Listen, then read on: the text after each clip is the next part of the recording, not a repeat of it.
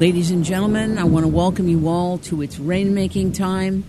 This is Kim Greenhouse. We use the term it's constitutional or not, and we say this is unconstitutional or this is totally constitutional. But is it? And most of us don't know what that means. Our guest is Dr. Edwin Vieira, the author of many landmark books and articles Constitutional Homeland Security, A Nation in Arms, Three Rights, 13 Words, Pieces of Eight, The Monetary Powers and Disabilities of the United States Constitution, The Sword and Sovereignty, The Constitutional Principles of the Militia of the Several States, Crashmaker, How to Dethrone the Judiciary. Dr. Edwin Vieira is one of the greatest minds who understands the inner workings of the entire United States Constitution. He has a command of understanding history in a way that few do walking the earth today. He is one of the most important legal minds regarding the reality and application of the U.S. Constitution. He's been practicing law for over 50 years. He's also won several important cases at the U.S. Supreme Court. Abood versus Detroit Board of Education, Chicago Teachers Union versus Hudson, Communications Workers of America versus Beck. I can think of nobody better than this brilliant mind in the realm, Dr. Edwin Vieira. Welcome to its rainmaking time. Thank you, Kim. I think the first thing I want to ask you, I heard you on a show today and it was wonderful. And I and then I spent the rest of the entire day because I was so upset what is going on trying to educate myself and better understand the distinctions that you made and how it is that uh, so many governors, so many talking heads, and people in, in, in literally in politics and in with governmental authority don't understand the Constitution and are not bringing up some of the keys that you brought up in that show. So, um, one of them I wanted to start with to open the whole show today. You said in, and I'm saying the essence of this, obviously not verbatim, but basically that there's this distinction between an invasion and immigration. In other words, this is not uh, th- this what is happening is not happening under peace; it's happening under war. Did I get it right? What you said and what you explained?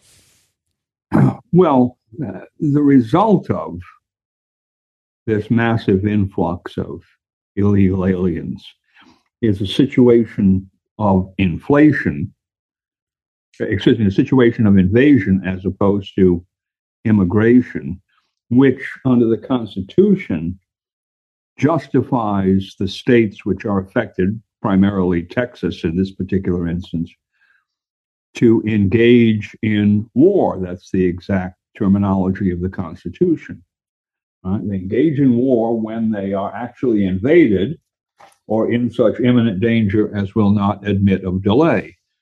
Now, that's a different situation from immigration because immigration is a process that is legally controlled and moderated and directed.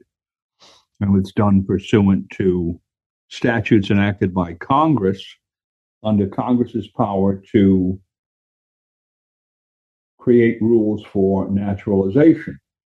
Constitution talks about a uniform rule of naturalization, which is the process by which Congress sets parameters for entry into the country, qualification for citizenship, and so forth and so on.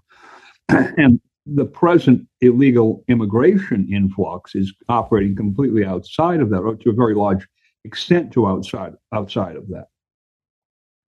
So we have a situation that has two separate constitutional provisions which really don't overlap. They are um, extreme contradictions. I mean, the, the legal immigration situation is an extreme contradiction of the actual invasion situation that's going on now. And what this creates is a dichotomy of authority. But Congress has power over the questions of naturalization, that is, legal immigration and individuals qualifying for eventual membership in the uh, body politic by becoming actual citizens. That's one side of this problem. And then the other side, and that's left to Congress. That's Congress's authority. And if Congress exercises that authority properly, the states are required to conform to whatever Congress's statutory directions are. The situation that we're dealing with in Texas and actually in other places in the country is this immigra- is this invasion situation, which under Article 1, Section 10, Clause 3, is within the domain of the states. Now, let me go back a second because you look at some history here. If we look at the time of the Declaration of Independence, when the 13 colonies declared their independence, declared themselves to be free and independent states that were absolved of all allegiance to Britain and severed the political connections between themselves and Great Britain. They declaimed that they would have full power as free and independent states. And there's a list of things to levy war, conclude peace, contract alliances, and so forth and so on. Notice that the first one of those is to levy war. That's because ultimately the power to engage in war or to levy war is necessary to the maintenance of your own political system. If you are subject to incursions or attacks and you cannot respond, then obviously the life cycle of your political system is going to be very short indeed. So there's a primary function recognized the Declaration of Independence. Now, in the Constitution, there's a residual of that power left to the states because in the Constitution, Congress is given the power to declare war. It's interesting that Congress is not given an explicit power to wage war or to engage in war. The uh, involvement in warfare at that level is left, as it were, to implication, but it's not left to implication in Article 1, Section 10, Clause 3, because it says, no state shall, without the consent of Congress, lay any duty of tonnage, keep troops or ships of war in time of peace, enter into any agreement or compact with another state or with a foreign power, or engage in war unless actually invaded or in such imminent danger as will admit of delay. So this is the residual of that original power that was claimed in the Declaration of Independence by the free and independent states to levy war.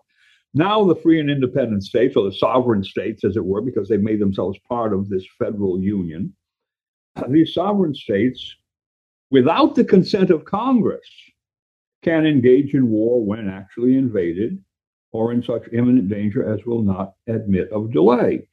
And that's a separate power from any power that Congress has with respect to immigration. Quite obviously, because immigration and invasion are two different concepts entirely. So what is immigration? So what is I'm sorry before you go on just to keep the audience clear make the distinction. What do you define as an invasion, and what did the Constitution define as an invasion, if there is any?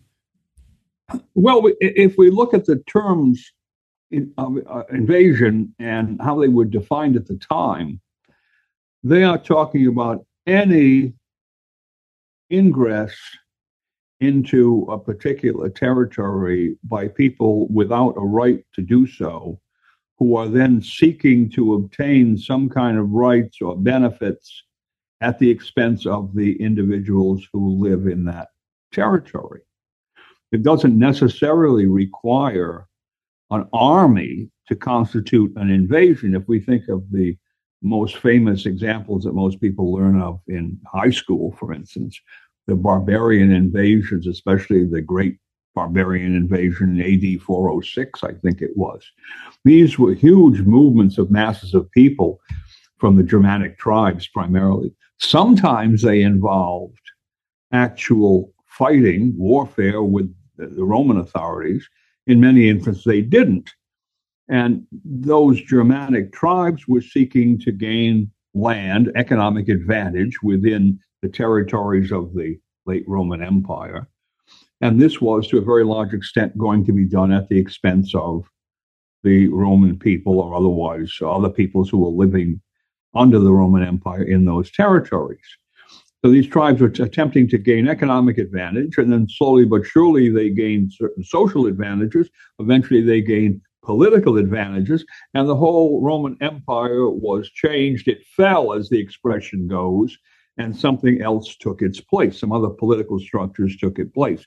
Took its place eventually the feudal structures of the early Middle Ages. So what you're looking at with an invasion could be, doesn't have to be militarily based, doesn't necessarily have to be violent, but it's an ingress into a territory by a large number of people who do not have a right to enter that territory and are entering the territory for the purpose of seeking usually initially economic and then social and political advantages by staying there. All right. That's what we have now. Now, the interesting thing about this mass uh, alien immigration into the country, it's from all over the world. It's not simply from Mexico, Central America, uh, South America. People are coming from all over the world. And apparently, it's a coordinated activity because you can't come from Africa or Kazakhstan or wherever unless somebody is arranging and paying for transportation, air transportation, transportation over the ocean, whatever it is. Have large numbers of Chinese apparently coming into this country on that route. And so there's a great deal of, what should we say, international involvement in this, whether by foreign countries or whether by uh, NGOs, non governmental organizations, or by criminal enterprises, because we know that much of the present illegal immigration is being facilitated by the drug cartels for the purpose of expanding their traffic in drugs, human trafficking, trafficking in children, so forth and so on, all these criminal enterprises. And those cartels have been shown clearly to be involved in um, essentially mutual aid operations with the government of Communist China. It's not unlikely that parts of the government of Mexico may be surreptitiously involved in this. Certainly, they're not doing a tremendous amount to stop it. So, there are all sorts of implications here that it's not simply a matter of people, in a sense, randomly coming as illegal aliens. Why does the Supreme Court have any jurisdiction over this matter? Why did Jonathan Turley, attorney, uh, attorney Jonathan Turley, say that the government you know, typically the government has to take care of this situation, and he thinks that the courts aren't going to like this. Why? Uh, why are we going to court over, or why is anybody going to court over something like this? Didn't doesn't the Constitution give the authority of the states to to manage something like this directly? Well, if you read the actual language of the Constitution, it says that the states may engage in war when actually invaded or in such imminent danger will not, will not admit of delay without the consent of Congress. And if they don't need the consent of Congress, then obviously they aren't subject to the dissent of Congress. So no statute that Congress could possibly enact could interfere with this. Now, of course, the question that always arises is someone will claim, well, there are limitations on this state power. Maybe it's really not an invasion. Maybe it's something else. Maybe there are uh, what they call supremacy clause limitations, preemption limitations. I don't give much credit to that at all. But these kinds of arguments can be made, and they get into the courts because essentially almost anyone can file a complaint in a case, right? You don't have to have a clear cut logical argument necessarily to file paperwork. And then it goes through the judicial process.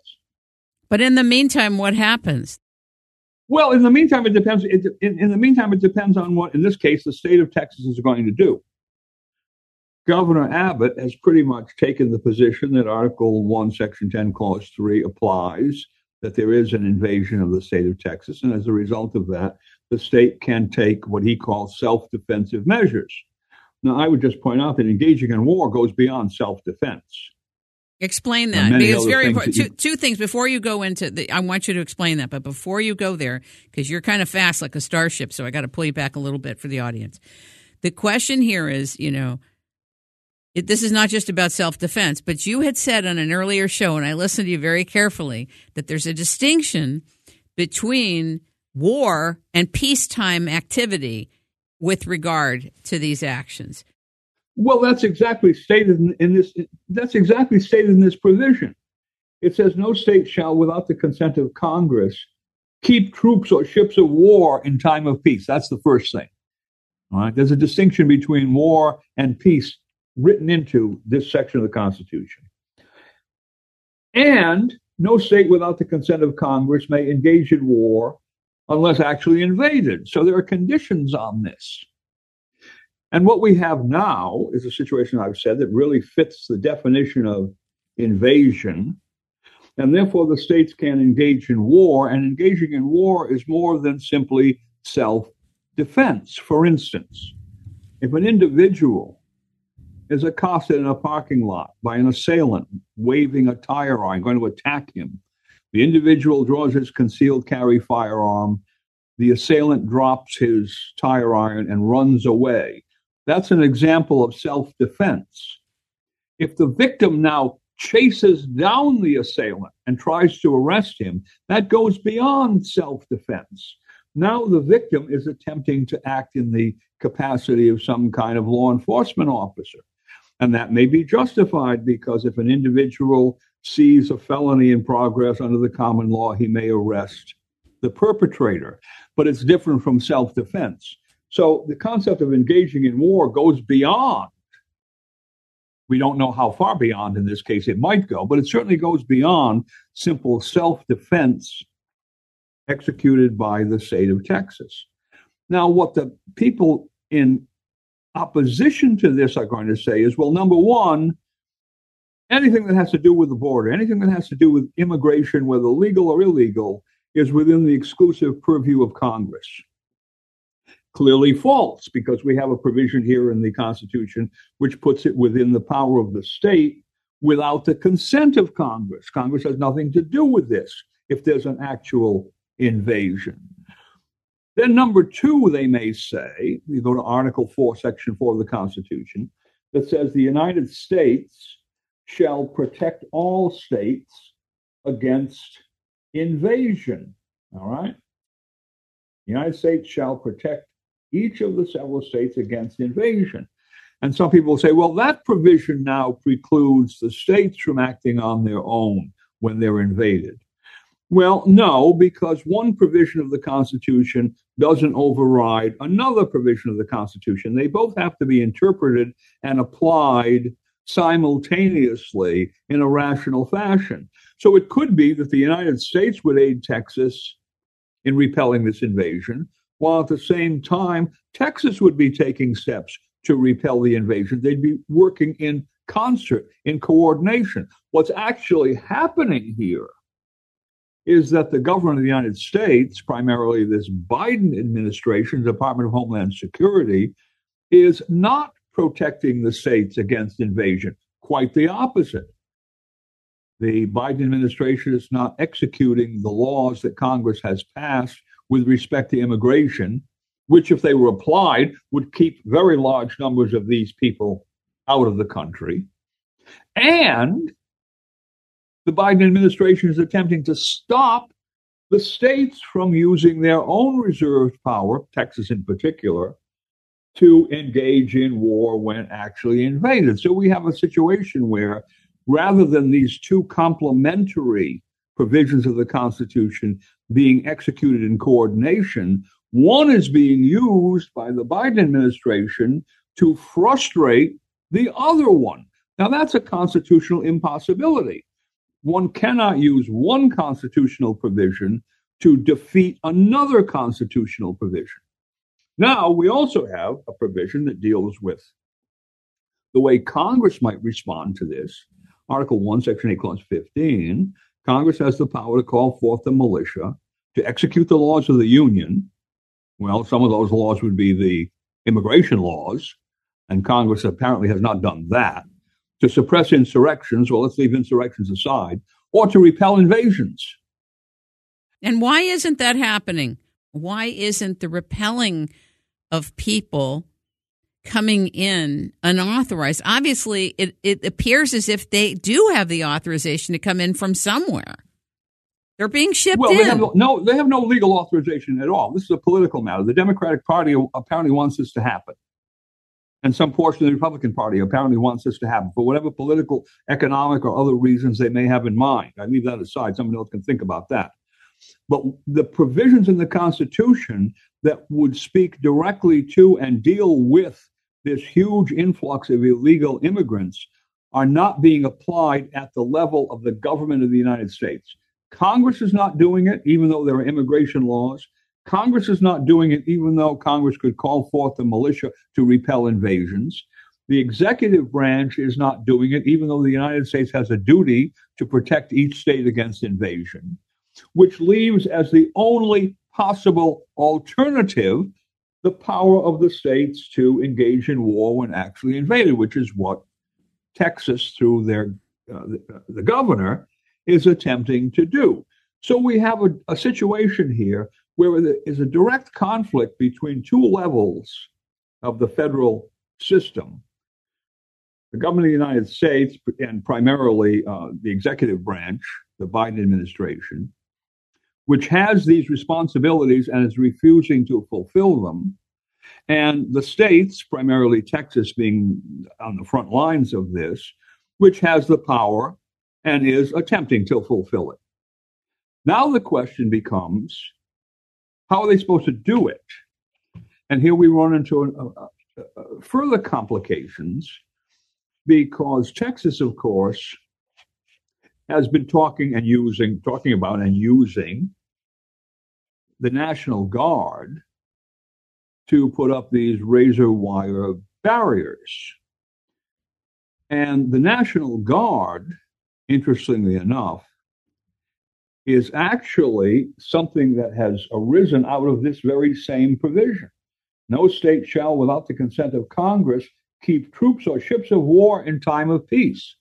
The National Guard in each of the states are the troops that the states may keep in time of peace with the consent of Congress. Congress has consented in various statutes from 1903 subsequent to that to allow the states to maintain these forces called the National Guard in time of peace. And the condition of that in these statutes is that the National Guard, the Army National Guard, Air Force National Guard, become and are adjuncts of the regular Army and Air Force.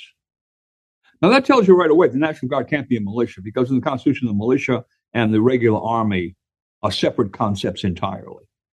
They come under separate provisions of Article 1, Section 8, and actually of Article 2, Section 2, Clause 1. President is Commander in Chief of Army and Navy. On the one hand, Commander in Chief of the militia of the several states. On the other hand, they're separate. So, National Guard is not a militia. And that raises this interesting problem, which some people have been proposing who are opposed to what Texas is doing.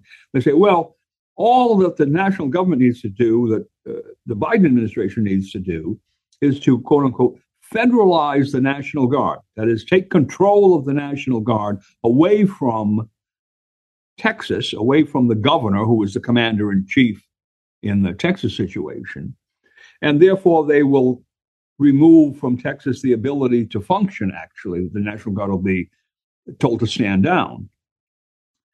And that actually happened if we look back in the days of segregation. That President Eisenhower called up the National Guard when who was it? Uh, Orval Faubus in Arkansas stood in the schoolhouse door. And then there was a later episode of um, the governor of Mississippi, George Wallace, standing in the schoolhouse door seems to me that there would uh, President Kennedy also in, involved uh, the National Guard there. So it's clear from the National Guard statutes that there is some authority for the executive branch of the national government to take control of the National Guard away from the states. Now, of course, this does not take away from the states the rest of their militia. Uh, state of Texas has a large what they call reserve militia. It's probably several million people, the way they define the membership. Please define for us what a militia is, because you know you've been in this over fifty years, and I, and most of us have no clue what the militia is. I really think, again, I'm sorry you have to define this and explain it again, but we need you to. Well, basically, the, the militia is every able-bodied citizen. Depends on which state you're in. In Virginia, it's from 16 to 55 who can be called to service uh, from paramilitary service on down to other kinds of service in specific areas. So, in most cases, the specific areas are repel invasions, suppress insurrections, help in the execution of the laws. There's a police function, right? In Virginia, the militia also deals with natural disasters or man made disasters, industrial accidents, that type of thing.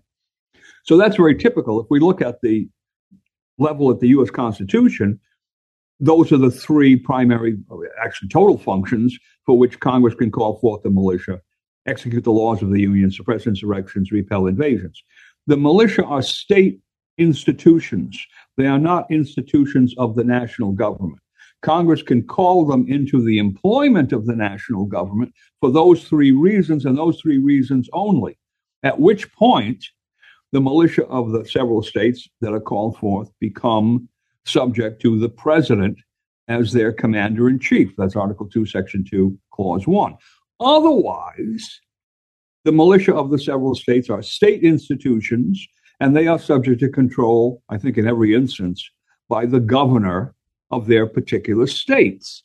So, Governor Abbott in Texas, he has control of the national government, of the National Guard, unless the National Guard were somehow federalized, unless Biden could come up with some reason for doing that. But whatever Biden does, Abbott would remain commander in chief of the militia of Texas unless the militia were called forth by Congress.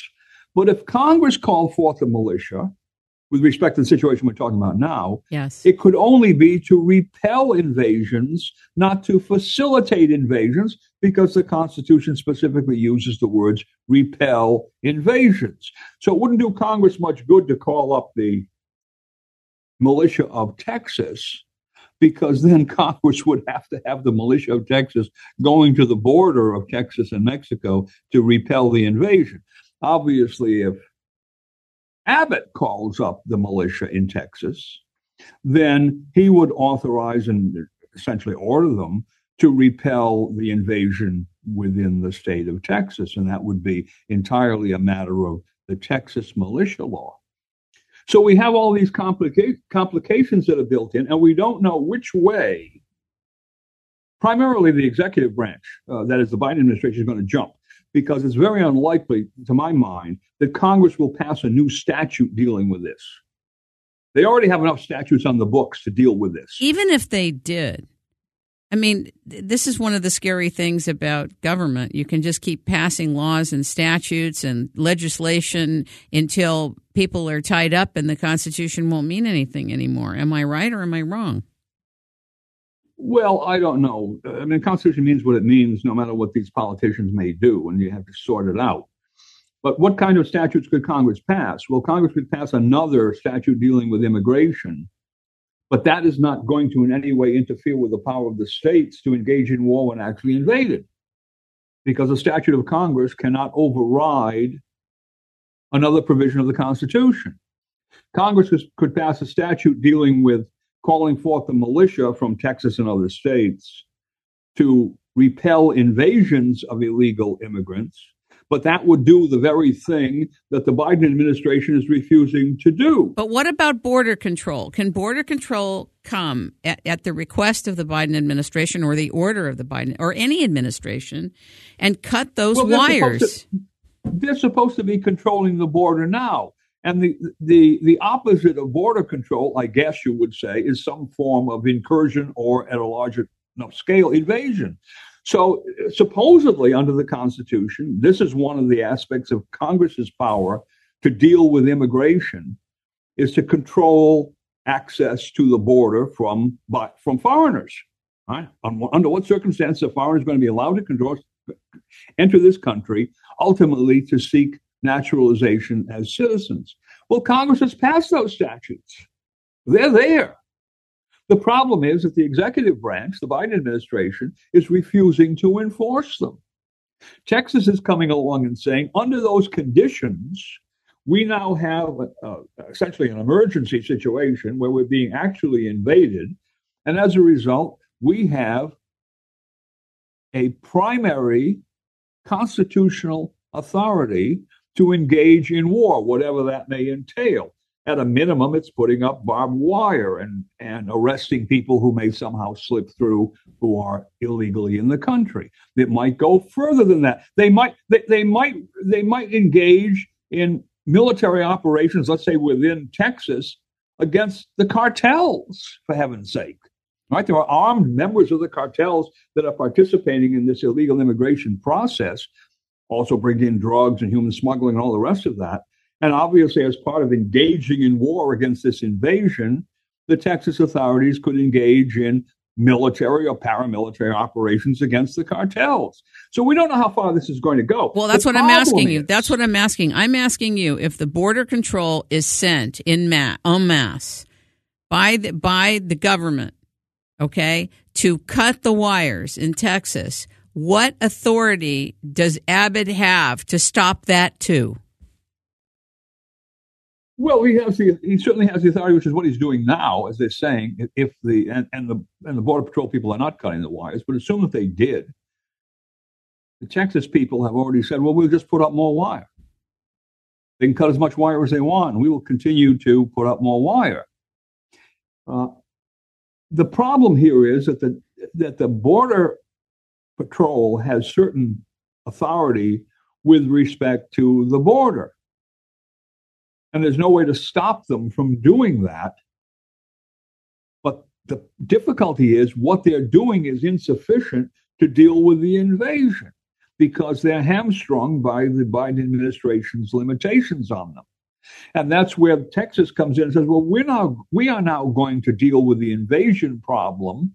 And we hope that what the Border Patrol people will do is stand down or stand out of the way or whatever, cooperate with us in that sense and let us perform our constitutional function when in fact the border patrol are not being allowed to perform their statutory function so now we get into the question of how does all this play out yes i'm very worried about that and so are millions of people worried about it well that's right so it's, it's already gone at one stage to the supreme court of the united states because there was an injunction entered into against the border patrol people to keep them away from the razor wire operation.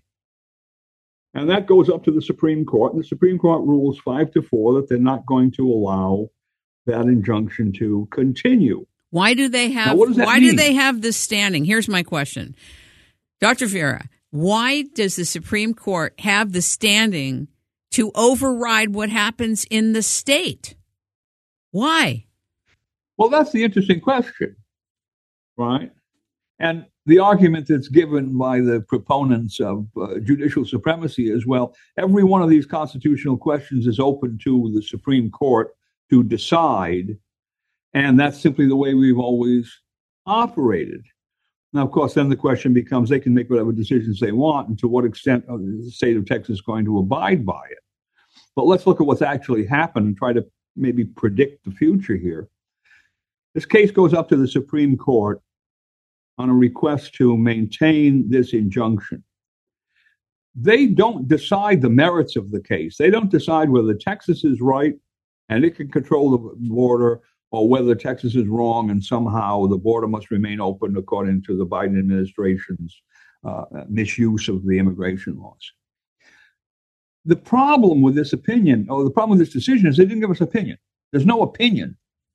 We don't know what it was they considered and why it was they refused to extend the injunction and just send the case back for further further litigation in the Fifth Circuit. Do they have? Now, do they have? Do they have to let us, the people of the United States, know what what they actually judged and what their deci- where their decision came from and what they decided upon? Do they have to let us know? It would be nice if they did, because that would not only help us, but it would help the lower courts to know which which direction to go in. But if we look at this simply from the point principles of an injunction, to get an injunction, you have to establish a number of things. And the primary ones are first, that there's a public interest in that injunction. And then, secondly, that the facts are on your side. Circumstances have shown that you're entitled to have that kind of relief. And thirdly, that when the case is finally decided, you have a likelihood of prevailing on the merits. That is your right as respect of the law. Well, the facts are pretty clear. There's an invasion going on. The public interest is pretty clear that we don't want an invasion of hundreds of thousands and ultimately millions of unvetted foreigners into this country. So it seems to boil down to the third issue Does Texas have the clear right of prevailing on the merits when the merits of the case are decided? And so the thing that uh, worries me is that maybe what the Supreme Court is signaling here, because people love to look at signals coming out of the Supreme Court, is that the Supreme Court doesn't believe that Texas is going to prevail on the merits. And the question is, why would that be true? Maybe this, and uh, Professor Jonathan Turley, who's a, a, very astute law professor, said today, early in the morning, at least I saw him this morning, that he thought that the Supreme Court or the courts in general might say that, well, there's really not an actual invasion here. Right. Right. Exactly. I don't think that's true. I think yeah. the facts say that this looks like the barbarian invasions of, uh, you know, 460 AD or whenever. Uh, very, very clear to that, uh, uh, uh, that, that kind of parallel. But then I also heard Professor Dershowitz, former Professor Dershowitz, Alan Dershowitz from Harvard, and he said, well, it's a matter of the supremacy clause. What is that? And I said, well, I, that, that the Constitution is supreme over the statutes, constitutions, and judicial decisions of the states. Difficulty here is we're not dealing with a statute or constitution or judicial decision of the states. We're dealing with a constitutional provision of the Constitution of the United States, which retains for the states certain powers. And there is no supremacy of one provision of the Constitution over another provision of the Constitution. The power of Congress with respect to immigration is not supreme over the power of the states to protect themselves against invasion. And in fact, if we look at the authority or the duty of the United States to protect the states against invasion, that is essentially coincident with the power of the states to protect themselves against invasion. And so we would say if there are any two provisions in the Constitution that relate to each other directly, they are what? Complementary, not contradictory. So I think Professor Dershowitz may be saying something along the lines of thinking, at least something along the lines, that if the Supreme Court simply says that the power of Congress over immigration is superior to the power of the states, to engage in war when invaded, that that's the supremacy aspect, that we have to follow the Supreme Court, even if the Supreme Court is obviously, patently wrong, as I think it would be in this particular case, and it may be signaling to us that it's going to move in that direction. That is perhaps even more dangerous than this invasion that's going on. Explain the danger of this. Well, because people are going to lose at least half of the country. We're talking about 25 governors, I think now, are supporting Governor Abbott. All right, they're all Republican governors, fine. So it's a political divide, among other things. But it's also a divide based on the nature of the Constitution in protecting the states versus foreign interlopers, uh, the problem of separation of powers between the national government and the state governments, the question of this concept of judicial supremacy that anything the judiciary says, everyone has to accept as constitutional, even though it's patently not constitutional. So you're going to have a divide of this country pretty much 50 50 on all of those issues caused by this particular problem. And the Supreme Court is not going to settle or mitigate that divide, apparently. It's going to exacerbate it. So now we will have divisions between the states and the national government, and between the states and the judiciary, and between some states and other states, the you know the blue states versus the red states, the ones that will support Texas and the ones that will not. Well, you look at this, and this is a very vociferous, if you will, situation. I mean, all of these fractures in the legal and political structure how are they going to be resolved? Well, we have no idea. What if the Supreme Court says to Texas, when this finally gets there, no, you can't do this. And they say it on the basis of some obviously incorrect interpretation of the Constitution. This isn't an invasion, which is factually wrong. Congress's power over immigration is superior to the state's power of self protection under Article 1, Section 10, Clause 3. And the vast mass of people, including Texas, in the in the so-called red state say no. Say no. And Texas simply says, following the line of Thomas Jefferson, Andrew Jackson, and Abraham Lincoln, we in Texas do not intend to accede to this decision. We will continue to use whatever forces we have, whether it's our National Guard, whether it's our reserve militia, whether it's our Texas Rangers and other police forces, to control access across this border. We're going to continue to do that. Well, the Supreme Court has no direct way of enforcing some decision against Texas. I don't know. Maybe they could hold Governor Abbott in contempt or something. But there are all sorts of other officials that would take his place under those circumstances. What then would the Biden administration do to try to enforce the decision of the Supreme Court? Well, one thing that people have been suggesting, some of what I would call the wide eyed radicals, well, the Biden administration could send the army down there to prevent Texas from doing that, to enforce the laws problem. There's something called the Posse Comitatus Act, which says the Army cannot be used to enforce the laws of the United States. We don't want to have what's called martial law in this country.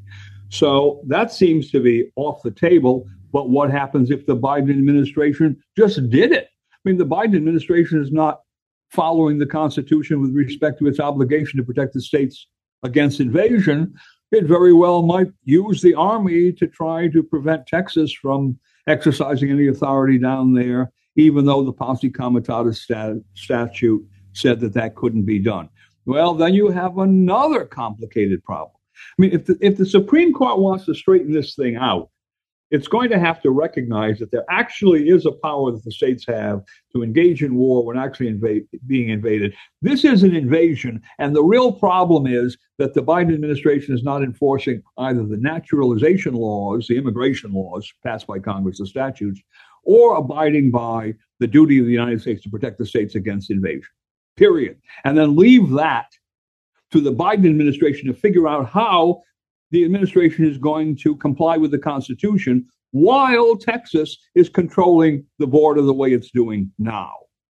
If it doesn't do that, one of the things that I see, and a, to me, it's a very disquieting possibility, is the loss by a very large segment of the population of this country of any further con- confidence in the Supreme Court of the United States, in fact, the whole judicial system. It's one thing to lose confidence in the president. It's one thing to lose confidence in representatives and senators in Congress. They're all politicians. The judicial system is not supposed to be made up of politicians or making political decisions. It's supposed to be making constitutional decisions based on rational interpretations of the Constitution. If the population looks at some decision, the Supreme Court says, no, this is a political decision. This is not justified by the Constitution. Now the judiciary is dropped into that hopper of distrust and disrespect in which all politicians in this country now find themselves. What then will be left in terms of constitutional government in the sense of people having confidence that the Constitution can actually be enforced in their favor? And what will be the consequence if they decide that isn't true? If we look back in 1860, and I want to turn this thing upside down. That was the provision of the Southern secessionists. They took the position that once the Lincoln administration came into power, the Constitution would no longer be interpreted in the way that they thought it ought to be interpreted, at least to protect slavery as, as it existed in the slave states.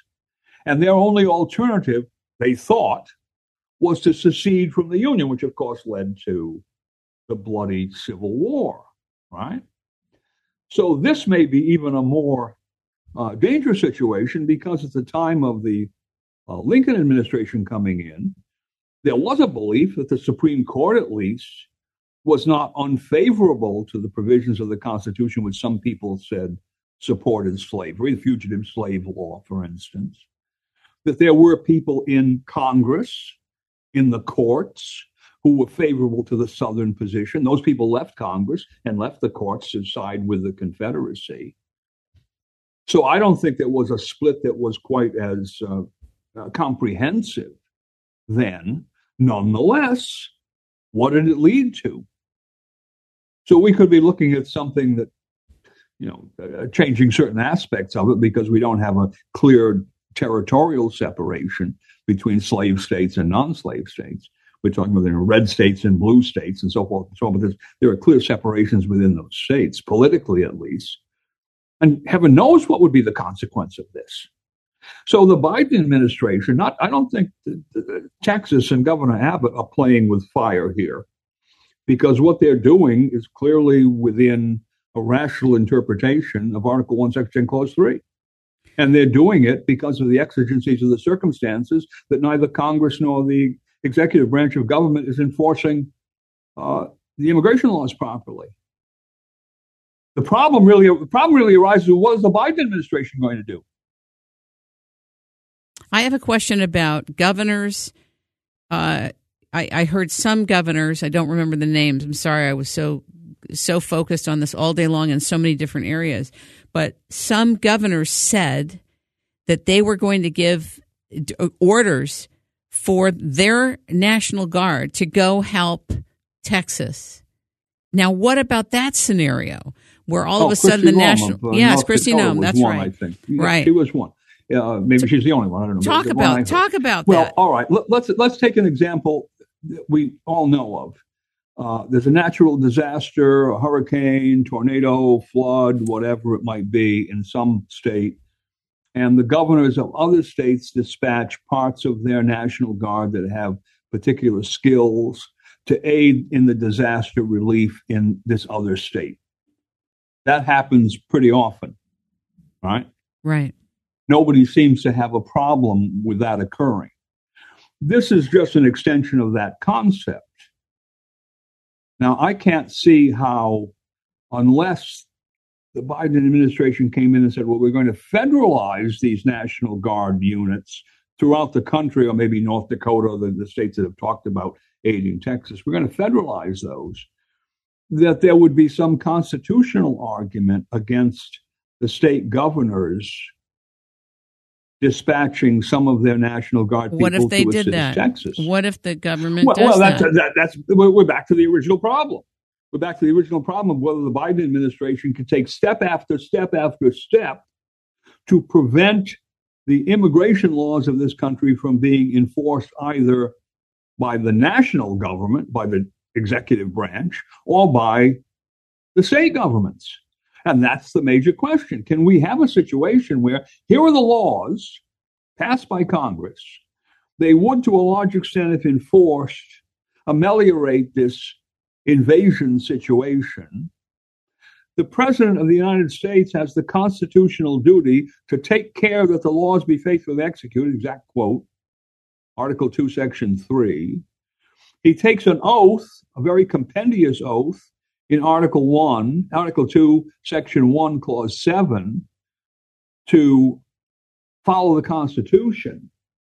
I mean, one has to read that particular oath and see how extensive it is. He says, I do solemnly swear or affirm that I will faithfully execute the office of President of the United States and will, to the best of my ability, preserve, protect, and defend the Constitution of the United States. That's a presidential oath, most extensive oath there is in the Constitution. He's not doing it. It's clear he's not doing it. He's not executing faithfully or at all. Many, or through the Department of Homeland Security, they're not doing it. That's they're subject to his control. The immigration laws of the United States, or Texas wouldn't be taking the steps that Texas is taking. So we come back to the Biden administration, and I would think, I would hope that that would be part of some kind of Supreme Court determination saying, well, the problem that we have here is a failure on the part of one branch of this government to enforce the laws that have been written by another branch of this government to the detriment of the states when the states are supposed to be protected by the United States against invasion. End of discussion. States can now take the action they take until we finally see that the executive branch is enforcing the immigration laws. You know what this reminds now, me that of? Would be an inter- that would be an interesting opinion if they wrote that. This reminds me of an abusive relationship. it, it does, because it's like the state here is the victim of this activity and this intent and this orchestration. And the minute this state steps up and draws a line in the sand and says no more, it continues. In other words, it exacerbates. In other words, you can't make a boundary. You can't say no more. And my understanding, again, I'm I, am i am nowhere near your universe of of comprehension and um, high level understanding of every meticulous detail of the Constitution.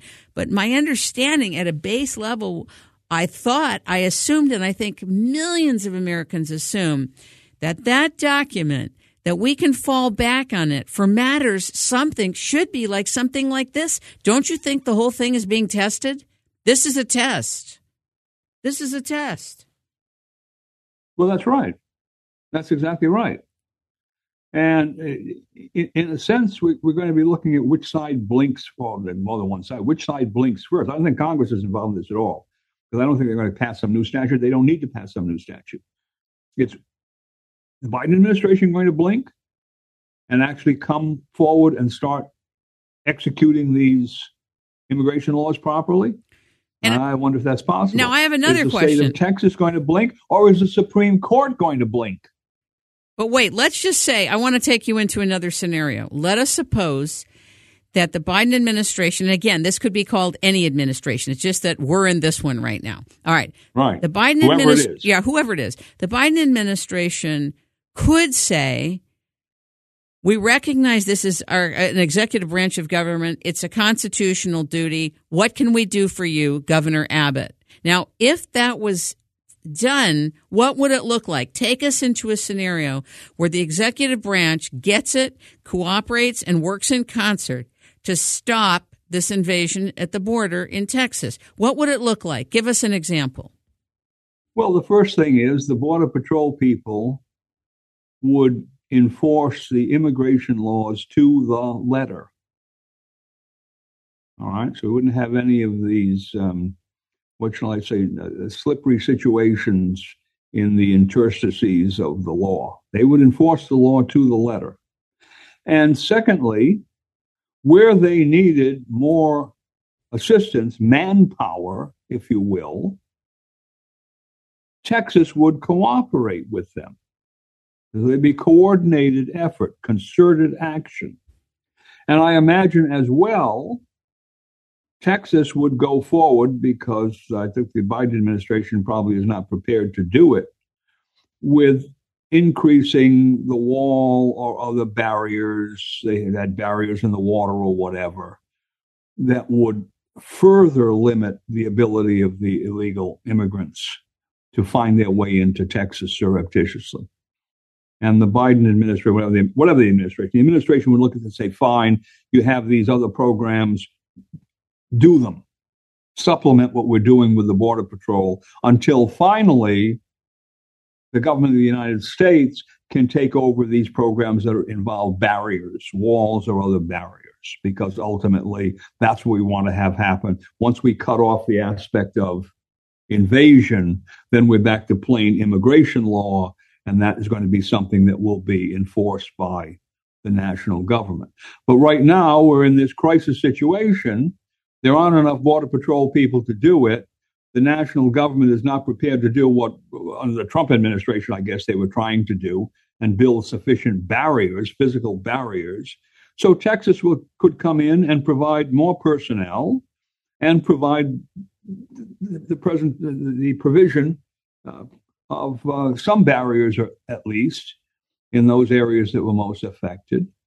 And we cut down significantly on the number of people that came in. And then, probably as well, one would hope that they use more of the Texas uh, law enforcement people to deal with the cartel aspect of this. Because that's one thing that has to be ruthlessly suppressed. I mean, we're not talking about essentially, in a sense, innocent, uh, you know, immigrants. People are coming here; they don't really know what they're doing, other than they know they're not coming in legally, right? They're not criminally minded in that sense. The cartels, of course, are, and they have to be suppressed with as much. Can we uh, go you know, back to the ruthless pressure as logistics? can be brought to bear on them. Can we go back to the logistics for a moment? I really want to take you back to the logistics. I want to just flush out a little bit more with you. If the executive branch of government cooperates, gets it, and sends help or empowerment or stops resisting and threatening and whatever else is going on.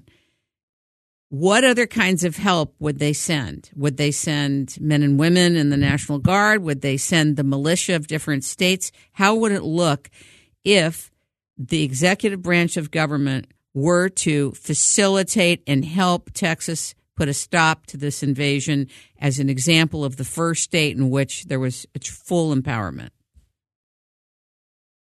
Well, I don't think they need to do any more than allow Texas to use its National Guard as the supplementary. You really forces. think Let's there's enough happens. people in the National Guard to stop this? It seems pretty extensive. Well, you have to see Be- uh, be- before you start calling up excess force. May have all sorts of logistical problems. Money has to be expended. Simply, you don't want to call up more forces than are necessary.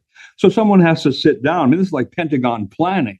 Someone has to sit down and say, here are the parameters of the invasion. Here's what we have now. What more do we need in terms of physical resources? What more do we need in terms of personnel? What kind of personnel are they going to be? The ones on the front lines, the ones who are in logistics, the ones who are uh, doing these other things at the second and third and fourth levels of the operation. Where are we going to get them? We can't get them from the Army directly because of the posse comitatus limitation, perhaps. So we can get them out of the Texas National Guard. Maybe we can call on the National Guards of some other states that would be willing to participate, get the governors of those states willing to participate. Maybe we could call on Texas to mobilize members of its reserve militia, the people in the militia outside of the National Guard. There were probably, well, in Virginia, there were 4 million of those people. That was a calculation I made a couple of years ago that would be eligible uh, for that kind of service. That's amazing. Texas is probably seven or eight million. Well, you know, don't need seven or eight million. You might need 20,000, 15, 20,000. Call upon volunteers who have particular kinds of skills. You're simply going to pay them some kind of reasonable compensation and pass us an executive order or something else that says if they leave their employment as a result of this volunteering or draft, if you will, the employers cannot fire them, have to take them back so that their jobs are going to be secure. Now, this, of course, is. any problem in, it- wait a in minute. Wait a minute. that out. Hold one second. You mean the executive order in Texas? Now we're speaking Texas. Texas. Okay, very good. Just want to Right. make that clear. Okay, Te- Texas Texas would call up the governor would call up some people, and uh, we want people in this area, this area, this area, this area to volunteer. And we're going to say, if you volunteer for this service, you're going to get some kind of payment and benefits. And under this executive order, we're saying that your employers cannot fire you or penalize you in some way because you've had to serve three months or five months, whatever it would be. It depends about rotation. I mean, these people aren't going to stay there forever, right? This uh, amount of time, they're going to be precluded from penalizing you or discriminating against you when you come back to your jobs. That I don't think is a problem. And I think most of the employers in Texas would be perfectly willing to say, absolutely, we're going to go along with that. We wouldn't even need necessarily your executive order, but we'll have it anyway. We'd go along because we want the border secured. And how else are we going to do it? And the same thing could be true of, of certain contingents coming out of the militia or the National Guard of other states. And you know, Christine Noem already said, well, she'd be willing to do it. So there's one right there. Right. Let's talk about Chrissy Noem. Now, I think she said, I, I, I don't remember if this is exact, but I think I remember hearing her say she'd be happy to bring extra wire if, next, if necessary. where do people get these wires? I mean, where do they come from? Honestly. Well, they buy them. I know, but I mean, this isn't this hundreds of miles. Isn't this hundreds of miles of of wire? Well, whatever it is, apparently they're capable of paying for it. I would, I mean, really, if I were the governor of Texas and, and I'm buying this wire, at some point I'd send a bill to the Department of Homeland Security that I'm doing your job for you. You have to at least reimburse me for the wire that I put. That's on. a very good idea. And then we'd have an interesting court case, right? As to who was really responsible for the cost. Uh, but obviously, at the present time, uh, it's probably coming out of the Texas budget somewhere. Uh, and they're talking about 25 other governors. So you could imagine that there might be some discretionary funding in, in the militia budgets or whatever in these states that they could disperse to Texas for these logistical purposes. Don't we I know there's discretionary budgets? Just look at the they CAFR. That's that's people. a good they one. They need to be able to have some kind of housing for them, even if it's in tents. Maybe they need to have some kind of medical care for people who are injured on the job. All you know, there's an old saying: logistics isn't everything, but everything depends upon logistics. I like that saying. It's one That's thing to cool. say we're going to send 5,000 uh, members of the National Guard to the border and then forget about all of the things that are necessary to support them in that activity. All right, now let's talk about one other thing. Tell me, is it constitutional for border control to be ordered to cut the wires that were just put up to defend the state of Texas as an example. Is that okay? No, I don't believe that is because what is that doing? That clearly is interfering with Texas's ability to defend itself under Article 10, Section uh, Article 1, Section 10, Clause 3. And whatever the authority the Border Patrol has, it's statutory. They're a statutory creature. And, and explain that. Explain, explain to the audience. with Hold on, hold on, please. Explain to the audience the distinction between a statutory instrument of law and the constitutional. I mean, what's the distinction? You know it, but explain it to us. Well, if you look in the Constitution, you don't find anything dealing with the Border Patrol. Border Patrol is not created by the Constitution. The Border Patrol is created pursuant to, ultimately, Congress's power over immigration and Congress's authority to, in the necessary and proper clause to take whatever actions are necessary and proper to effectuate this immigration power that they have. Fine. So they create a statutory agency called the Border Patrol. Well, fine. And they give it certain authority. Well, fine. But neither that agency on its own nor the authority that Congress has given it can interdict, interfere with, uh, compromise, if you will, the exercise of constitutional powers by the states. Statutory authority is not superior to constitutional authority. Constitutional authority is always superior to statutory authority. And so, statutorily created agencies have no power to in any way interfere with, frustrate, prevent exercise of constitutional powers, in this case by the states. Now, one would hope that because they're supposedly all on the same page in terms of the ultimate goal of controlling the border, that the Border Patrol people, I think they probably think this way, they want to cooperate with the Texas authorities. Now they're getting orders from someone to go and cut that wire, which is inconsistent with the constitutional power of the state to protect herself against invasion. And one would think, one would hope that the Border Patrol people would simply drop the wire cutters and say, We're not going to do this. We're not going to engage in something that is clearly unconstitutional. This is one of the problems we've had in this country for a long time. That underlings, if you will, in the system, that look at a situation and say, I shouldn't be doing this because the orders I'm getting are not lawful in one way or another. Maybe they violate a statute, maybe they violate the Constitution. I'm refusing to obey. They don't do that. In 99.99999% of the situations, they don't do that. They obey and hope that, well, this will be solved someplace later in a court decision or whatever. I can just go along to get along. And that's why, slowly but surely, this system becomes more and more corrupted because more of that activity takes place, is accepted as being what shall we say? It'll you know, be handled later. It's the it's the opinion. It'll you know people say, oh, it'll be handled later. It's not, I don't have to. Yeah, somebody else's this somebody else's responsibility.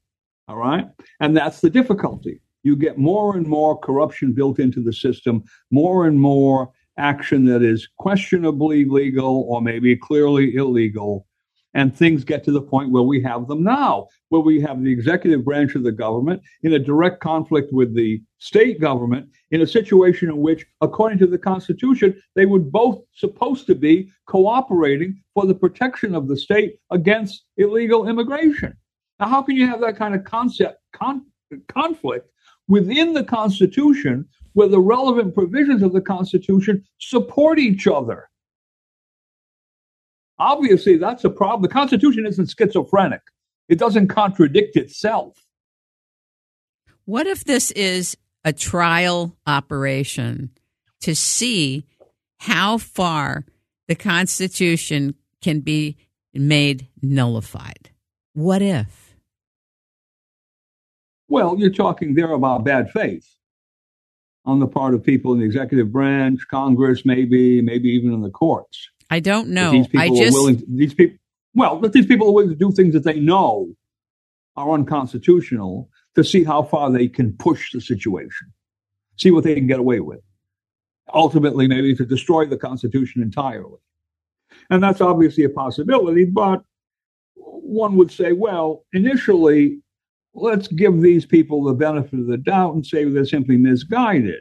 Then, if you look at poor Joseph Biden, I mean, the man obviously has some serious disabilities. I don't think anybody doubts that. So if he's making decisions here, they may not be highly informed decisions from any point of view, let alone the Constitution. And he may have advisors that aren't entirely reliable and don't understand the Constitution. Mm-hmm. He may be listening to some of these talking heads, or his advisors may be, who are telling them that the immigration laws trump the Constitution, or that the executive branch doesn't have to enforce the duty of the Consti- uh, of the uh, the United States to protect the states against invasion.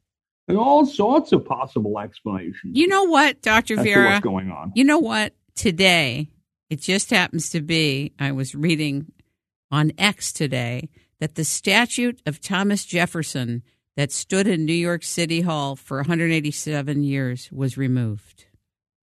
Well, that's New York for you. I mean, I'm shocked. Right? I'm shocked. Well, they wanted to do that, and I don't know whether they're going to get away with it at the University of Virginia, which, of course, was founded by Thomas Jefferson.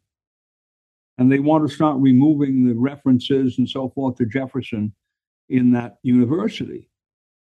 Well, this is cultural Marxism, which is another question, right? It's, it's a cultural revolution. We wanted to, they want to destroy all the remnants, important remnants of the history of this country, including the founding fathers, and ultimately you'll get to the Constitution itself. They're doing a pretty good job of that, right? But at this point, if I were on the Supreme Court, I don't think that I would write an opinion necessarily imputing to anyone bad faith. I want the, this thing to be within the boundaries of the Constitution clearly and simply say, well, the executive branch is not doing what it's supposed to do. We have evidence that it's not executing the laws for whatever reason.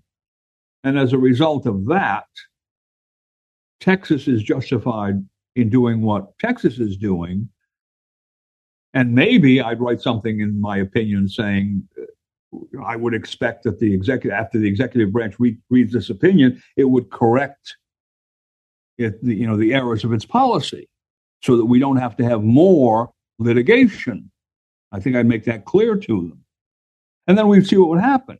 And if they're acting in good faith, well, then they would, you know, follow that recommendation. If they were acting in bad faith, they'd continue to do what they're doing. And we'd end up with another case coming up to the Supreme Court. Don't you feel there's going to be another case going to come up and another state is going to be tested? No, I think I think if this case comes up out of Texas, and the Supreme Court rules in favor of Texas, all the other states will fall into line, and go along with it. Right, but I, I am saying right. if it happens the other way, oh yeah, it opens oh, it up the, the it way, opens up the floodgates. Yeah, yeah, absolutely. If it happens the other way, because we already have 25 other states governors who have said that they support Texas. some other state will challenge the situation in such a way as to be able to create uh, a slightly different legal question and get that into the judicial system as well. This will this will never stop until what Texas is doing has been recognized as legitimate, given the fact that the executive branch of government now is not doing what it's supposed to do. Once the executive branch gets back to doing what it's supposed to do, and Texas or other states no longer have to do what Texas is now doing, then this problem will go away. So it ultimately boils down to, unfortunately, a political problem because I don't think Texas is going to change its policy, even if it's told to do it. And I don't think that it ought to change its policy because of the constitutional issue or the constitutional power it has. It's going to come back to whether the present administration, or maybe a subsequent administration after the next election, decides finally to execute the laws of the United States with respect to immigration as they are written. But but what for example, I was looking on a map today at the governors and where they were located that are taking a stand for Texas and what's going on for constitutionality in full. And I was saying to a colleague of mine, why can't the other states stand up constitutionally? Why don't they come forward too? Isn't this a time to unite? Isn't this a time to really stand at the foundation of this country for the first time in I don't know how long? This would be a great opportunity instead of to be divided just by the political faction. Talk about the factions. You said something in an earlier interview that was so profound about there was, and I can't remember who it was, but it was a very prominent person that talked about the danger of factions. Could you talk about that? Well, political parties ultimately are factions. All right. They, by hypothesis, a party represents part only of a society. It may be a large part or maybe a small part. The founding fathers looked at factions as being extraordinarily dangerous to the body politic. Madison, Federalist Papers number 10, talks about factions. And he defines a faction as a group within society, basically that's working for its own self interest without concern for the general interests of society. We would call those things today special interest groups. They couldn't care less what burdens they impose on the rest of society as long as they get theirs. Madison pointed out, though, that a faction is not necessarily a minority of the population a faction could be actually a majority of the population. A majority of the population could be misled politically to take action that it believes is in its own personal self interest, even though that action hurts society as a whole. And actually, we see that in the concept of log rolling, which has been going on in Congress since whenever. You know what that is. No, I don't know what that a, is. A congressman that comes along, he's got a bill. He can't get this bill passed. He can't get a majority for his bill. Then he has another. There's another congressman. He has his own bill. He can't get a majority for his bill. And then there's maybe a third one. He has his bill. He can't get a majority. The three of them get together in the back room and they say, "Look, I'll support your bills and you support my bills. We all support each other, and we'll agree to maximize our votes in support of each of our bills. And that way we'll get all three of our bills passed. Even though if those bills were enacted separately in some way, if they were looked at, at their own on their own merits, none of them would pass. And so you get these situations where horrendously bad legislation is passed because of these backroom deals. I'll support you if you'll support me, even though we both know that our bills are not really in the public interest but we're doing this for the special interest groups back in our home localities, right? Well, that's Madison's point about factions. You can have a faction that's composed of a lot, a majority faction, which is composed of a lot of minority factions, and they all get together and agree to do uh, to support each other. And the result of that is harm to the society as a whole. And Washington, in his farewell address, pointed out the great danger of factions and political parties. People adhering to political parties without a concern for the effect of the policies of those parties on society as a whole. You know, the Soviet Union, that was called partynost, party mindedness. You were supposed to have your mind in conformity with the views, purposes, policies, morality, if you will, of the Communist Party. And if you didn't have party partynost, there was something wrong with you. You were a potential danger to that political system. And that's actually what we have here today to a large extent. There are some people who are just deluded and they will go along with the Democratic Party no matter what the Democratic Party does. Others will go along with the Republican Party or no matter what the Republican Party does. Instead of looking at those parties and saying, wait a minute, some of the things they may be proposing are good, some are indifferent, some are bad. We are not going to simply follow the dictates of our parties because we want to be called Republicans or we want to be called Democrats or we live in a particular city or area of the country where if you're not a Democrat or a Republican, you'd be looked down on. It's all a social. That's all nonsense. You can't run a country on that basis, especially a country that has a limited government with a constitution that specifies the powers and disabilities of public officials. Because the, the, the normal pressure in party politics is try to circumvent those limitations, try to get around the constitutional controls, try to exercise more power than you're entitled to do so that you can gain more access ultimately to economic benefits. Use the government to enrich yourself. All right? And that's what we're seeing. The political parties more and more have divorced themselves from any, uh, how shall I put it, marriage to the Constitution if I may use a divorce analogy, right? They've been in divorce court so long that they are completely alienated the constitution of the political parties. I'm talking about the Republicans and the Democrats. Neither one of those as parties stands forth as an actual constitutionalist party. They may support some provisions of the Constitution. They may work in opposition to others. But across the board, they are not constitutionalist parties. So Washington has been proven right. Madison has been proven right. The founding fathers, who were very concerned with factions and political parties, have been proven right. And the question is, what the heck do you do about it now?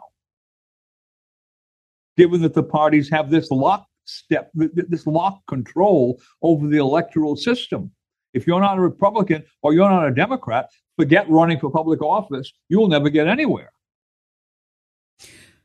I want to go back to the part about the distinction between war and peace, not just as a general concept, but when you say that, or when anybody says that, that this invasion that's happening, which is the mass immigration that's coming into the country right now, at the moment, we're focused on Texas. What makes this tantamount to war? There's no there's no ammunition. There's no weapons. What makes this in the condition of war? Well, you have to understand that it works the other way around. If you have an invasion, then the states can engage in war. That's you have to read what the Constitution actually says. It's not necessarily saying that an invasion is war. Okay, that's the clarification I was looking but for. But if actually invaded, then you can use the tools of war. You can engage in war when actually invaded. So the invasion is the thing that triggers the use of this war power, if you will, without the consent of Congress. That's the sequence. And, and you have to read that provision. An invasion is not necessarily equivalent to a war. But if an invasion occurs, the states can engage in war. They can use war powers. And what might war powers mean? Well, it might be calling up the militia or the National Guard to go and blockade the border, arrest illegal immigrants, put up a wall. It might be engaging in military or paramilitary confrontation with armed drug cartels. Start adding this up, maybe with rogue elements of you know, the Mexican government, the, the Mexican government in many instances apparently is under the control of these cartels. So they may be operating with the cartels. You can imagine all sorts of scenarios, but it's not necessary to say that an invasion is a war. It's only necessary to say that there is an invasion, and therefore the states can engage in the tactics of war, engage in war without the consent of Congress. That's the key. That's the key to the whole thing to me. That's the yeah, key. it is. And all you have to do, Kim, or you or anyone else, read the Constitution. Don't paraphrase it. Don't come up with other interpretations off the top of your head. Read the language of the Constitution. No state without the consent of Congress. Stop right there. Congress doesn't have the right to consent. Congress does not have the right to dissent. Congress does not have to agree. Congress has no power to disagree. That's the power. It's all in, in the state. The state shall do something without the consent of Congress. What is it the state can do? When actually invaded, that's the condition. When actually invaded or in such imminent danger will not admit a delay. Under those conditions, the state can engage in war. Whatever war powers may be entailed. They may be police, they may be paramilitary, they may be military, they may be rounding up the illegal aliens within Texas and holding them in some kind of facility until they can be deported, whatever. You think of all the powers that have been used in warfare that might be applied to invasions of illegal aliens those are within the authority of the states to use. And because this is an explicit power of the states in the Constitution, Congress cannot override it. The president cannot override it. The courts cannot override it. Now, the courts may make mistakes. The president may try to evade it. Right? And that's the problem you always have in constitutional government. There will be people who will make mistakes. There will be people who will try to avoid constitutional limitations for their own political purposes. And we have to deal with that. Especially now, because if this comes in front of the Supreme Court, and the Supreme Court makes the blunder of saying that the states really can't exercise this power, that it's all to be left in the hands of the executive branch, refusing basically to enforce the immigration laws. I think politically, all hell is going to break loose in this country. I got to go. I got to take you back to a question that's uh, I've I think I've asked before, but I'm not clear on the answer, and it's not settling well in my spirit. Which is the following: If in fact the Supreme Court is the final ruler on this matter, who runs the country? Well, there's the if. Is the if true? How does the Constitution begin? Who's responsible for establishing the Constitution? What are the first three words of the Constitution? It doesn't say the Supreme Court. It doesn't say we, the justices. It doesn't say Congress. It doesn't say the president. It doesn't even say actually the states themselves. It says we, the people of the United States. This, goes, of course, goes back to the Declaration of Independence. That it's the people that delegate just powers to the government. The government doesn't have powers on its own that it then uses against them. Governments don't exist separate from the people. Governments are the creation of the people. The people created this thing called the Constitution and everything that it does. And ultimately, there is no supreme power within the Constitution as part of the government. Congress is not supreme, the president is not supreme, the states are not supreme, the Supreme Court's not supreme, no matter what name it seems to have. The people are supreme. So if you can imagine a situation, uh, just imagine a situation where it's, where it's absolutely obvious. The Supreme Court comes up with a decision that says, we, the justices, have the right to declare war and to draft everyone in the country and to send them all to fight in uh, the Middle East or whatever, someplace, Indonesia, whatever. Would the people of the United States simply sit down and say, well, you're right, we're all going to put on uniforms and be shipped off to Indonesia? No, but this is a no, different scenario. That, that, would, that, would, necessarily cause a constitutional crisis, which would bring the Supreme Court Well, down. don't you think this will too? Look what's happening. I'm asking you something very specific. I'm asking you this. I'm going to reframe it. Does the Supreme Court have the constitutional authority to have the final word on what happens with state powers? Not unless they're right. How could the they Supreme be right? This case, yes, the Supreme Court decided this case. Well, no, if the Supreme Court decided the case and said, yes, the states have this power to engage in war when actually invaded, that's the situation. Texas is doing the right thing. End of discussion. We'd say, fine. They got it right. Anyone would get it right. They got it right. Excellent. If they say the opposite, what then happens? Well, what did Jefferson say about this? What did Andrew Jackson say about this? What did Abraham Lincoln say about this? They said, well, the Supreme Court can make decisions in particular cases that apply to the particular litigants, but they are not, those decisions are not supreme over the Constitution when they're wrong. Supreme Court makes decisions all the time that are wrong. They are not infallible. Tell the tell the audience what happened in that one case with you. I thought. oh well, let me give you a general example. That's a great Let's example. the Supreme Court decides a, decides a first case A, and then it decides later on B, and B is the opposite of A. Well, which one is right? Is it A or is it B? Is B right simply becomes it because it comes after A? Or are both of them potentially wrong because both of them can't be right? Well, now you got a conundrum. There's no way to determine that. Which means that there cannot be a supremacy of the Supreme Court if the Supreme Court can actually reverse itself from time to time. I had a case, well, this is way back, 1970s. And it had two constitutional issues in it. I won the first one and lost the second one. And lots of people disagreed with the Supreme Court's opinion on the part that I lost. And so there was more litigation that went on for year after year after year. And in the course of that litigation, the Supreme Court was backing and filling and trying to, well, we'll make this little change and we'll do a little of this and we try to get around this problem, blah, blah, blah. Went on for 41 years until finally, 41 years after this first decision, there was another case. The Supreme Court finally threw up and said, we can't do this we were wrong in that original decision. We're reversing ourselves 41 years later. Took 41 years for them to figure out I was right, but they did figure it out. 41 years. Now, during that 41 years, how much damage was done to all the people who were affected adversely by the first erroneous decision?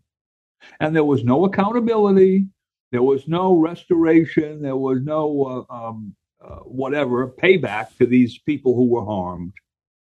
But the Supreme Court simply changed its opinion, said we were wrong 41 years ago. Well, you were wrong 41 years ago. Maybe you'll be wrong again and again and again. You obviously can't be supreme in the sense that anything you say has to be accepted as constitutional gospel simply because you say it.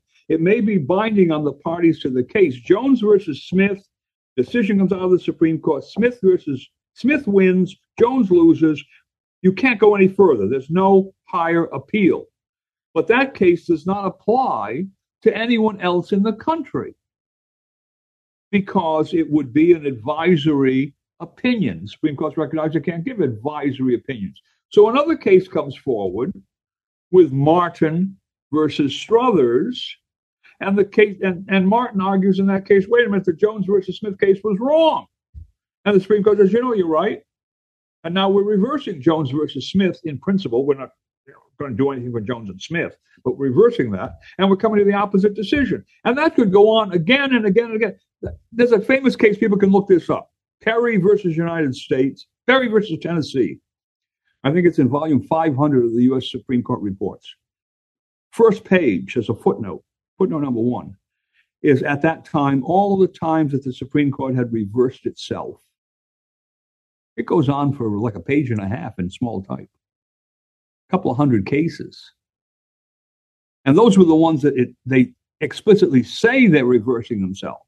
There are many times when they reverse themselves as a practical matter by saying something like, well, that was an old opinion. It may not really apply today, or the thinking of that opinion is not the way we think now, or whatever. They will say something other than reverse, but they are, in fact, reversing. And the lawyers look at it and say, that's been reversed, so we can't use that case anymore. All right. So if we look at the Supreme Court, it's a very unstable institution. And that has been proven by history. And it's also been proven by the fact that you have different groups of justices, different personnel all the time coming up. Some of them have political inclinations and they inculcate their opinions with those, or insinuate those political views into their opinions. Some of them are more or less competent as legal scholars. All sorts of problems. You look at a situation like that and say, well, we really can't rely on this. We have to rely on the Constitution and the good sense of whom? The people of the United States. Because people in the United States are the ultimate authors and the ultimate beneficiaries of this document. They're the ones that have to determine it, what it really means. Now, they normally determine it by the electoral process. Oh, you don't like what Congress has done? You think that may be unconstitutional? Change the composition of Congress. Congress repeals a statute or writes a new one. Eventually, you can change the composition of the courts. Some people retire, some people die, whatever. And then new justices or new judges in the lower courts are appointed, and they change the tenor of the courts. Maybe they're more constitutional, maybe they're less. Maybe you made a mistake in appointing them, maybe you didn't. That goes on and on and on. But it has to be a recognition that there's no body in that constitutional structure that functions as the Oracle of Delphi. There is no uh, irrefutable oracle that is essentially without the possibility of error.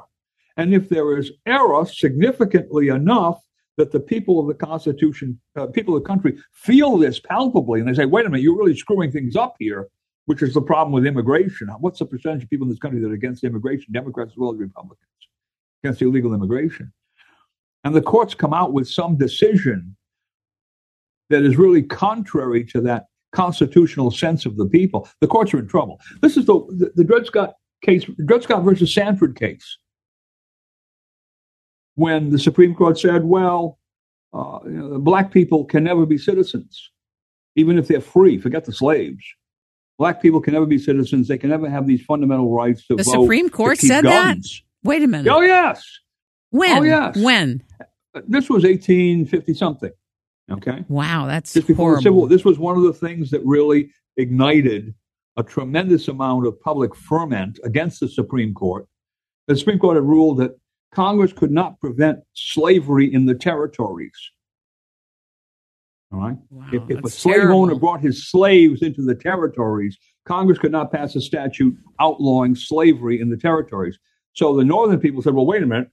If that's the case, Congress probably can't outlaw slavery in the free states. The free states would not be free. They could, they could become slave states. The southerners said, the slave states said, wait a minute, slaves are our property. Remember, slaves were considered to be property.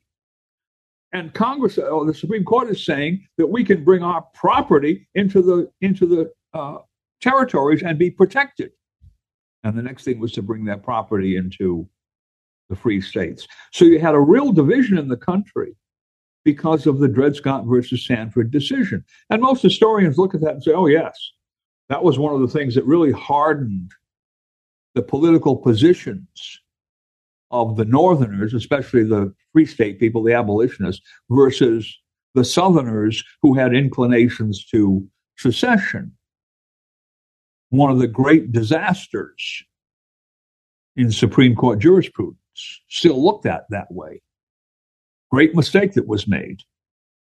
And a lot of people look and say, well, they couldn't say anything else because it was interpretation of the Constitution. They were stuck, blah, blah, blah, blah, blah. Go on and on with that, whether they were right or wrong. But the fact that they said what they said was sufficient to throw, ga- to throw gasoline on this smoldering fire of abolitionism versus slavery. So we're looking at something here that's probably at the same level. And probably it's at a greater level because there probably was no necessity for secession. Things would have kind of trundled along, trundled along, even with Lincoln elected as a president, because Lincoln never proposed to abolish slavery. He wanted to maintain the Union, and he essentially told the Southern states, "You can co- you can keep this peculiar institution. I am not a threat to it. I want to maintain the integrity of the Union, and we worry about what we do with slavery. It'll die out naturally. They had all sorts of theories, but he was not a direct threat to it. The Southerners nonetheless saw him as that. Led to secession, war, 600,000 people died, the South was devastated, slavery was, of course, ended. Right? They didn't preserve what they wanted. So looking at the same kind of situation here, except that illegal immigration is, in a sense, a greater threat than slavery, there was no way that slavery was going to extend to the free states. And there was no way that slavery was going to extend to the entire rest of the territories that Congress eventually made into states. Slavery was going to remain in those southern states and perhaps eventually die out because it was economically unviable. It was not a situation that, in and of itself, could have destroyed the country. Massive illegal immigration potentially can destroy the country. So this is, a, in a sense, it's a worse situation now than 1860. Where are these people going that are coming here? Like, where are they going? What are they doing? How do they live? How do they eat? Where do they sleep? How does it work? Well, God knows. A lot of them are, in a sense, underground. They're getting whatever identification they're getting either surreptitiously or because the state governments, localities give them this. I think Massachusetts is handing out, New York is handing out driver's licenses to them without. How is this acceptable? How is this part acceptable? And I want to say one thing, just on behalf of uh, my own sensibility on this. A part of me does feel bad for millions upon millions upon millions of immigrants that are being, I believe, misled and told things about when they come into the U.S. how it's all going to work out. And I feel they're being misled and lied to about how it's going to be. It's not going to be enough to be here in this type of inflation, in this type of economy, economy and marketplace, and uh, where most people are struggling and people are being relieved from their jobs and their businesses. And then uh, to just be given a, a driver's license, which already is not okay, and a place to live, then what? Then what? What's the aftermath of this?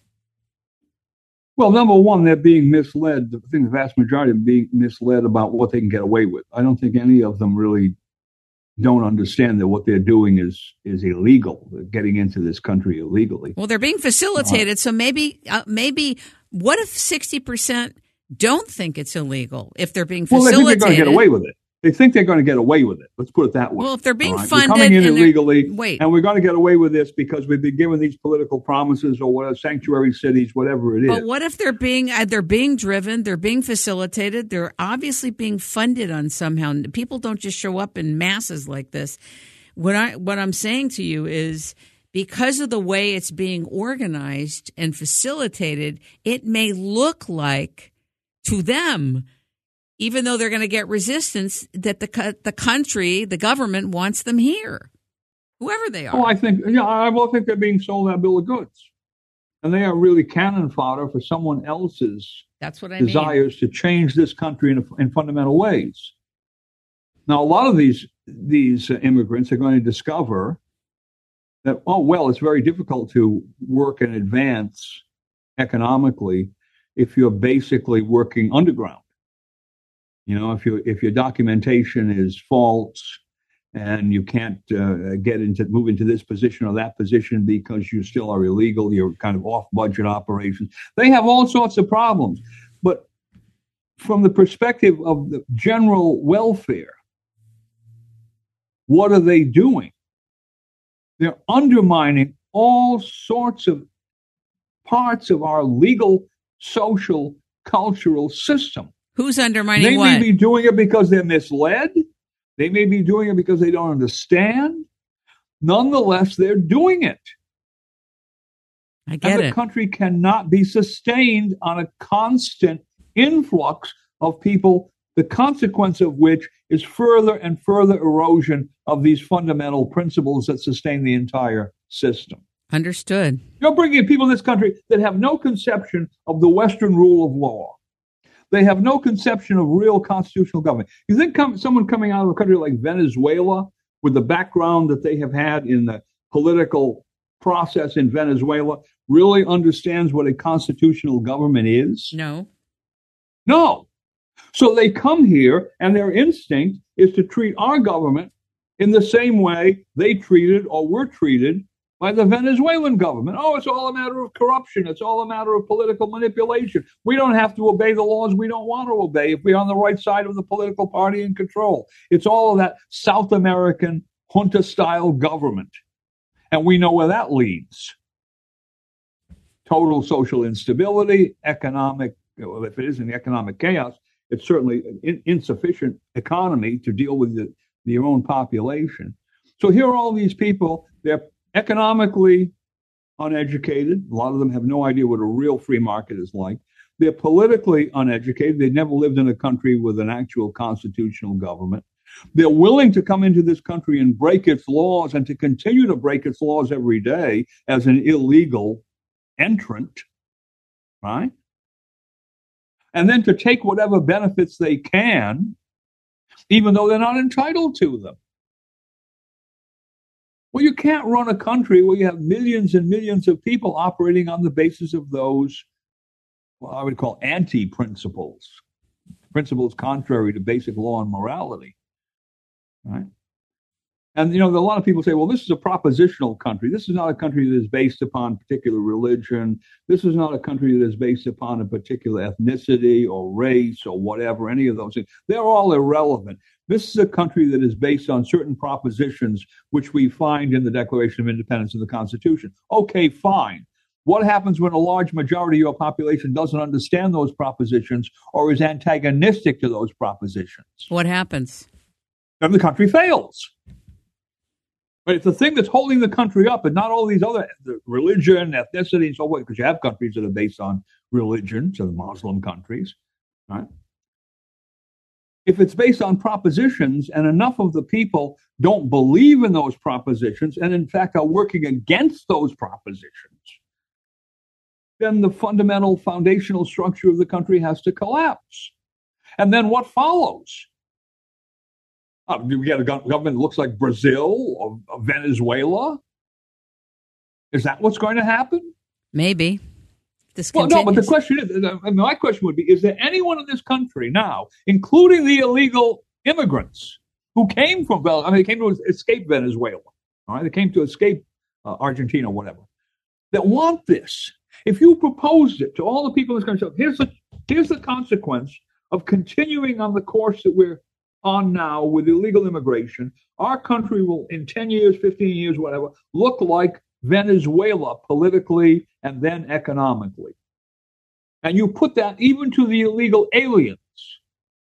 Would they say, oh, great, that's why we came here, so that we could continue to live in Venezuela? None of them would agree.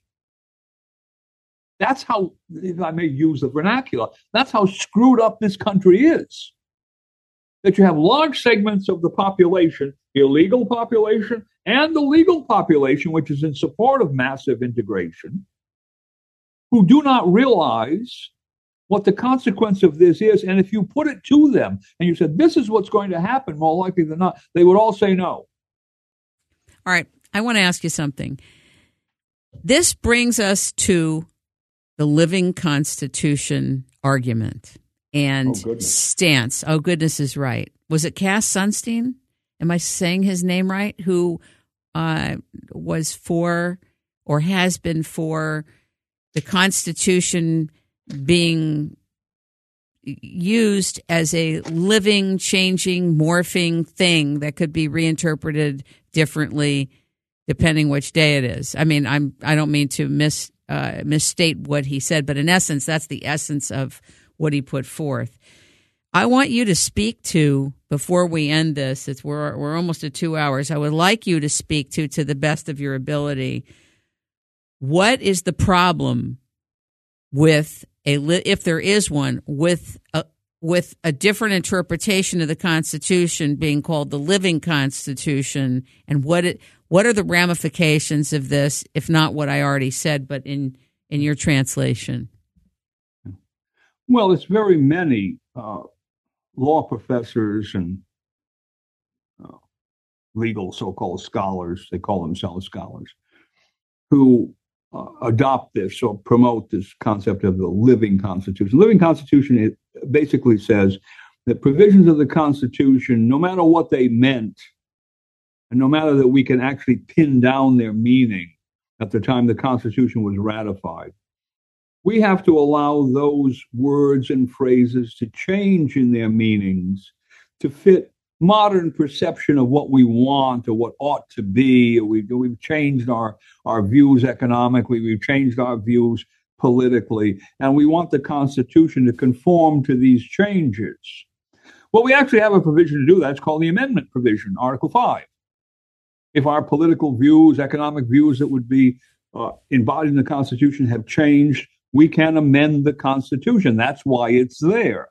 So Article 5 tells you that a living constitution, in the sense that I've just described it, is improper. We don't change definitions in the Constitution. We change the Constitution and put new definitions in it through the amendment process. Why? So that everybody could see what's going on. So that it's not some kind of surreptitious trick that's being performed by the lawyers and the courts, slowly but surely, in changing a phrase in an opinion that gives a different result than using the original language of the Constitution. And if you look at this concept, who would, who in his right mind would ever ratify a living Constitution? I mean, the people in the ratifying convention, well, I know what the Constitution means now, but what you're telling me is that 10 years from now, it will mean something else, and I don't know what that will be. And you can't even tell me what that will be because it will be the matter of the so called evolution. And so I may find 10 years from now that the document that I thought was to my benefit when I ratified it back then has now been transmogrified by this process of evolution into something that is completely antagonistic to what I want. I'm not going to sign this thing to begin with. It's ridiculous. We have no such concept in statutory law. There's no such thing as a living statute that changes its meaning over time. We have no such thing in contract law. There's no such thing as a living contract that changes its meaning over time, depending on what one party wants it to do. All right. Now, there is a legitimate concept for a living constitution in the sense that certain terms are so compendious that they can take in different activities or different items. Think the word commerce. Power of Congress to regulate commerce with foreign nations among the several states and the Indian tribes. Right? Commerce is a word relating to trade and business, right? business intercourse. So, commerce among the several states involved at that time transportation of goods across state lines. And how did they do that? On horseback, in ox carts, sometimes by sailing ships, by rowboats and canals. Eventually, they got what? Railroads. Eventually, we ended up with motor cars. Eventually, we ended up with steamships. Eventually, we ended up with airplanes.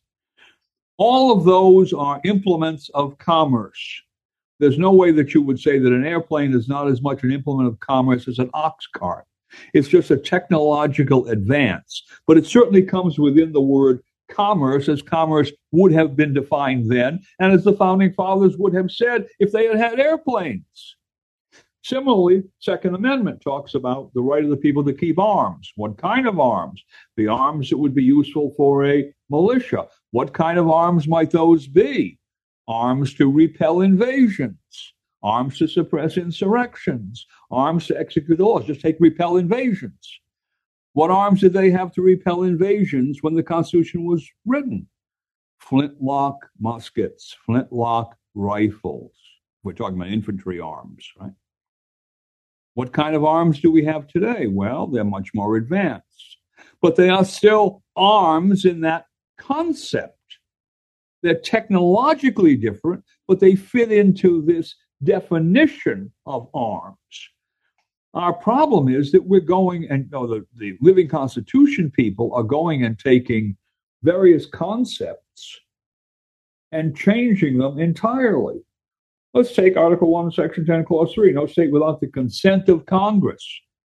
Well, I know what consent means, and I know what it meant then. Maybe they're going to try and change that today. Well, the consent of Congress can kind of be interpolated from various things. Congress doesn't have to say it. We can kind of guess that they did it because of these other things that they, these other statutes that they passed. Really? Is that what we're going to do now? And change the meaning of that word? Consent is not the dictionary definition that it may have had at the time the Constitution was written, it's some kind of, uh, I don't know, philosophical or whatever definition that we're now going to apply. There's the difficulty. Why is the why is this living Constitution? Why has it become popular among certain segments of the legal intelligentsia, the lawyers, and the courts? Because it allows them to change the Constitution without amendment. They don't have to go to the people, the states in particular, and say, this is the specific way we want to change the Constitution. These are the reasons. This is the language we're going to use. Now vote on it. And we're going to need the supermajority of Article 5, right? Three fourths of the states, 75% of the states who agree to it.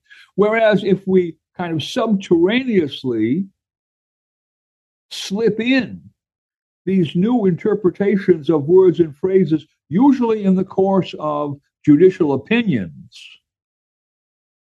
we can change over time the meaning of the Constitution, and 99.999% of the population will never see that. They will never understand it. And of course, the population that did understand it 50 years ago, well, they're dead, most of them. And we have a new generation that's been brought up under what? Under this new interpretation, which in the law schools they're reading in their constitutional law course. They're being taught of this new ter- interpretation. The old interpretation disappears. The new interpretation is used. There's, there hasn't been an amendment of the Constitution by three quarters of the states. The whole thing has been run by a legal judicial elite, which seems to think it knows better for all the rest of us. It's a trick they're playing. It's always a trick that they've, they've played. All right? And you can go through example after example in the interpretation of the Constitution and see this done and they get away with it. And then within 20 years, 30 years, it's accepted because the pro- opponents of what one hap- of what originally happened, they're all gone. They're dead, they're retired, they've lost their influence or whatever. So it's the long game. And the newly educated group is willing to accept what they're being spoon fed out of the universities, out of the law schools, out of the new judicial opinions. This is the game that's played. And as I say, nobody gets away with this in terms of a statute. I've never ever heard of a doctrine of a living statute. I've never heard of a doctrine of a living contract because everyone realizes that would be stupid beyond belief. And yet, is a statute more important than the Constitution? Is a private contract more important than the Constitution? You see what a trick has been played on people. The most important part of their legal system is subject to this kind of backroom manipulation, and they are willing to accept it. Something that they would never accept if they were looking at a statute or if they were, especially if they were looking at a contract of which they were one of the signatories. No one would sign a contract where the other party says, well, this is a living contract and the terms are going to change depending on how I feel about it over the next four or five years. Am I going to sign that contract? Of course not. No rational person would sign that contract. So it's a trick that's played. And one of the one of the ways they get away with this is in the law schools. And I know this happened at Harvard because I was there. When they teach constitutional law, do they systematically go through the Constitution, looking at the primary definitions of terms and phrases as they were understood at the time? Oh no. In Harvard Law School, we never had an assignment to sit down and read the entire Constitution and then in a couple of sessions to go through various provisions and have interaction with the instructor about what those provisions meant. Oh, no. We started right off reading what? Interpretations of the Constitution in opinions of the Supreme Court, which didn't necessarily have, as I discovered very quickly, very much to do with the Constitution. They had a lot to do with what the Supreme Court wanted to have the Constitution appear to be but they didn't necessarily have much to do with what the Constitution really was. And that's our difficulty in so many areas. Commerce is a classic example of this. Right? The commerce it says clause. to regulate commerce. The Supreme Court said, well, that means to regulate what affects commerce. Wait a minute, where's the word affect? Is that in the Constitution? No, invented by the Supreme Court. Well, what affects commerce? The amount of Wheaties that I eat every morning affects commerce. If I eat more Wheaties, the Wheaties company makes more money. If I eat less Wheaties, they make less money. And that's you know, multiplied by the number of people who do or do not eat Wheaties. So, are the amount of Wheaties that I every that I eat every day because that affects commerce subject to regulation by Congress? Can Congress tell me how many bowls of Wheaties I have to eat every week and how large those bowls have to be because that affects commerce? And if the answer is no, I ask, why not? If the power, as the Supreme Court says, is the power to affect commerce, and my bowls of Wheaties affect commerce, why then can Congress not regulate my bowls of Wheaties? And anyone would look at that and say, well, that's an absurd argument. And yet, and yet that's the situation we now have. And I give you the example. There's a famous case, Wickard versus Filburn. This was in the Roosevelt administration. They had acreage allotments. You could grow only so much wheat. That was this case. You could grow only so much wheat for the marketplace because they wanted to reduce the amount of wheat that was grown and raise the price of wheat, get over the depression. So Wickard was he's a farmer, and he grows more wheat than he was allotted to grow. So they go after him, say you're violating these agricultural regulations. And Wickard says, Well, wait a minute, I'm taking some of this wheat and feeding it to my cows. I never put on the market more than my allotment of wheat the excess goes to my cows. And they said, it doesn't make any difference. If you didn't feed those cows, you would have to buy that wheat from somebody else or some other kind of grain to feed the cows. You're still growing too much wheat. End of discussion. Well, he lost that case. Wow. All right. That's one of the more famous cases in how far the Commerce Clause has been stretched and the Commerce Clause, of course, is not the only provision that has been stretched. It's just the most extreme example of it. Right? Or, or concepts such as the Environmental Protection Agency, as an example. Where in the Constitution is there authority for Congress to protect the environment, whatever that means? Well, is that somehow related to commerce? The environment is related to commerce. Congress can regulate commerce, therefore, Congress can regulate the protection of the environment, therefore, and on and on we go to the amount of CO2 that's in the glaciers. I mean, how far does this go? And the answer is, as far as the commerce power goes, Congress says, well, that power is unlimited. We can't imagine anything that couldn't be regulated under the commerce power, basically speaking, when you read their opinions. Wow. They find no limitation at all. Well, is that what the is, the framers would look at that one provision of the Constitution and says, well, that gives Congress this immense power to regulate the number of bowls of well, whatever people were eating as cereal, oatmeal that a, a, farmer in Massachusetts is eating every day. Would would the, I mean, you look at that some of these opinions. Would the framers of the Madison, as for instance, would James Madison, by any stretch of the imagination, oh no problem, we're going to give Congress that level of power? I can't imagine anyone who was in the group called the Founders, and they were in the state conventions as well as in the federal convention, who would have looked at a modern interpretation of the Constitution and said anything but, if that's what this means, I'm voting against this Constitution. I'm not going to ratify this. That one provision, if that's what this means, I'm not going to vote for this. I refuse to vote for this. That's a, they didn't have the word, but our word would be, that's a totalitarian, they would call it tyrannical. That's a tyrannical government.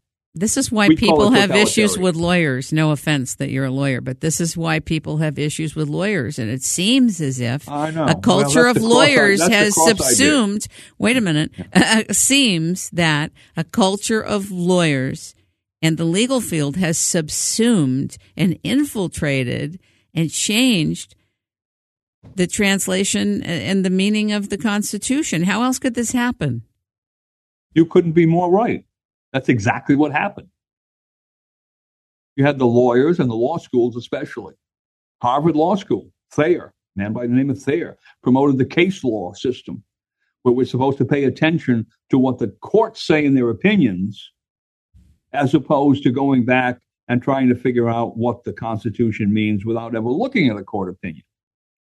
Isn't that, that what you learned also at Harvard? I think you told me in calling in the Constitution that we did together that special in 2020. Yeah, it was a case method. It was, it was yeah, that you learned you learned about their opinions, but they didn't teach you the Constitution. Is that correct? Yeah, if you If you look at the early days, there were treatises written. Story writes one, Justice Story, Just Story on the Constitution, where they go through and they look at the decision, at the provisions of the Constitution and say what these mean given the history and the language and so forth and so on. And then after the Civil War, develops this concept of the case method. Instead of treating the Constitution in and of itself, they say, well, we're going to look at opinions of the Supreme Court. We're going to use kind of the British common law system, and the Constitution will really mean what the courts say it means. Well, who does that help? Well, of course, it helps the lawyers. Now the lawyers become an elite group because the lawyers are the ones who are going to interpret the Constitution. The lawyers are the ones who are going to argue before the courts. The lawyers are the ones who are going to be the judges. So the lawyers now become the controlling element in this situation. The Constitution means what the lawyers argue, what the lawyers claim, what the courts say in their opinions. And it can be completely different from what the Constitution actually means. See the Commerce Clause as an example of this. And so it's what I would call legal imperialism imperialism by the law profession, imperialism by the legal intellectuals in the law schools, and then this is uh, implemented through the judicial system. And that's what we have today. That's why people say, oh, Supreme Court is supreme. It was going to tell us what the Constitution is, and we have to believe it, right or wrong, no matter how ridiculous the opinion is. We have to accept this as the meaning of the Constitution. And there's nothing we can do about it until some other case comes to the Supreme Court. And for whatever reason, the Constitution is interpreted in a different fashion by that particular court. And one looks at that and says, well, that's absurd on the face of it. The Constitution can't change its meaning depending on who's on the court. It has to have a meaning that it originally had. Otherwise, it could never have been rationally ratified. People that don't know. Imagine the Constitution appeared and it was all written in Sanskrit or some other language. All right, Hebrew maybe, but I don't know. Of the founding fathers probably did read Hebrew.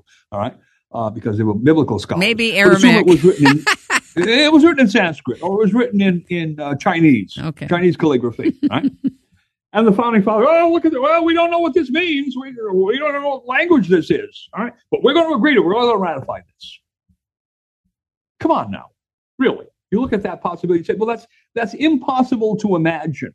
No rational person would agree to signing a legal document with all the effects of that signature when he didn't know what it meant. And that's what the living Constitution tells us. These people really didn't know what it meant because what it meant 50 years from now, from then, would be different. And then 50 years from then, it would be different again. And 50 years again, it would be different. You mean the assumption is the meaning. assumption of the living constitution culture is that the founders, you know, didn't know what they were saying? Well, they didn't know where it would go. Okay. They, let's assume they knew what it was saying at the moment they signed it. But according to the living constitution, 10 seconds later, it could be different. Can you imagine if contracts were like that? That would be a disaster. Well, that's what I say. Nobody is right mind. If you have a contract, if you propose this in law school in the contract class, we have a thing called the living contract. Even the students would laugh at you. Wait, Edwin, I think it would be at the end of this whole thing. It's called the living disaster. well, that's the consequence of it. You see what's happened. It has been. It's a chaos now because you can argue back and forth. What lawyers do is they go and they pick and they choose where there isn't a very specific court opinion exactly on the issue. They will pick and they will choose among various court opinions that sort of swim around the periphery and argue that this one should you should follow justice you should follow this one but you don't want to follow this one and maybe you should look at this one but don't look at that one pick and choose and then we'll put this together in some kind of mosaic that fits the interests of our particular clients. And then the judges will decide which mosaic to accept based on their own, maybe legal study, maybe their own political positions, whatever. Not necessarily going back and saying, wait a minute, let's look at the exact meaning of the Constitution when it was ratified and try to bring that up to date in the sense of how does that meaning apply to this situation? That is not necessarily what is done. In many cases, exactly the opposite. They, in fact, in many cases, they say exactly the opposite that they're going to do. This is chilling. This is this is this is chilling. What is what is your where are you at? No, very few people on earth stand where you stand, know what you know. The inner workings, details, nuances, dynamics, interpretations, translations, meanings of the Constitution, the Bill of Rights, and the Declaration of Independence. You're standing at the last part of your lifetime. Okay, what did they say? The last 25 years, right? Unless you live to be over a 100. Okay, well, less than, you know, less God, than that, probably. I hope not. I hope you can go more, way more. And you're standing here with over 50 years in the realm. What what do you see happening with with obviously with the issue of our focus today which is on immigration and state and states rights and the constitution what do you see unfolding as a give the audience an opportunity to kind of vision with you what would be the best case scenario? Oh, well, I don't know if there is any best case scenario. I mean, there's a, a possibility of incremental improvements. But the difficulty is that there are so many things that need to be improved or restored or removed, if you will, from this system. Uh, that it would take so much time. And if you look at the judicial system alone, and so many opinions that are wrong in the Supreme Court and that have led to terrifically bad consequences, those can be changed in most instances solely by another opinion of the Supreme Court that reverses them. Well, think about how much litigation that would be. Say you, you could pick a hundred Supreme Court decisions that were wrong in the past, going back as far back as you want to go. And I say, well, we're going to need to, because they're all separate issues, we're going to need 100 cases litigated and all of them coming to the Supreme Court for the Supreme Court to recognize these errors and reverse their decisions over a period of time in which what? The court only takes a certain number of cases each year, so you probably can't get all 100 of these litigated and have them heard in the same year. Situation where the composition of the court changes more or less over this period of time, get better or worse justices, in which maybe some of these cases would not be properly litigated at all. But what happens? What's your what's your? I'm sorry to interject here, but I we're getting to the end of this particular segment. But well, that's I, what I'm just saying. Yeah, that's just, why it's so difficult with just looking at the Supreme Court. Okay. Well, Look, looking at looking at the statutory system, yes, in Congress, you can go and change statutes fairly quickly, but you have to have the necessary majorities in Congress. People who understand what needs to be done, and then how to write the statutes properly. That's a whole other field, isn't it? That's a whole. Yeah, and then, and then there's the administrative agencies. You have this government is totally corrupted from a constitutional point of view by the administrative agencies, which, in essence, control the policy of the government outside of real supervision by Congress or the courts. And most of those agencies, the large percentage of what they do, is probably at least questionably unconstitutional let alone obviously unconstitutional. So all of that has to be rolled back. That's a daunting process in its own. And for immigration? Excuse me? And with regard to immigration?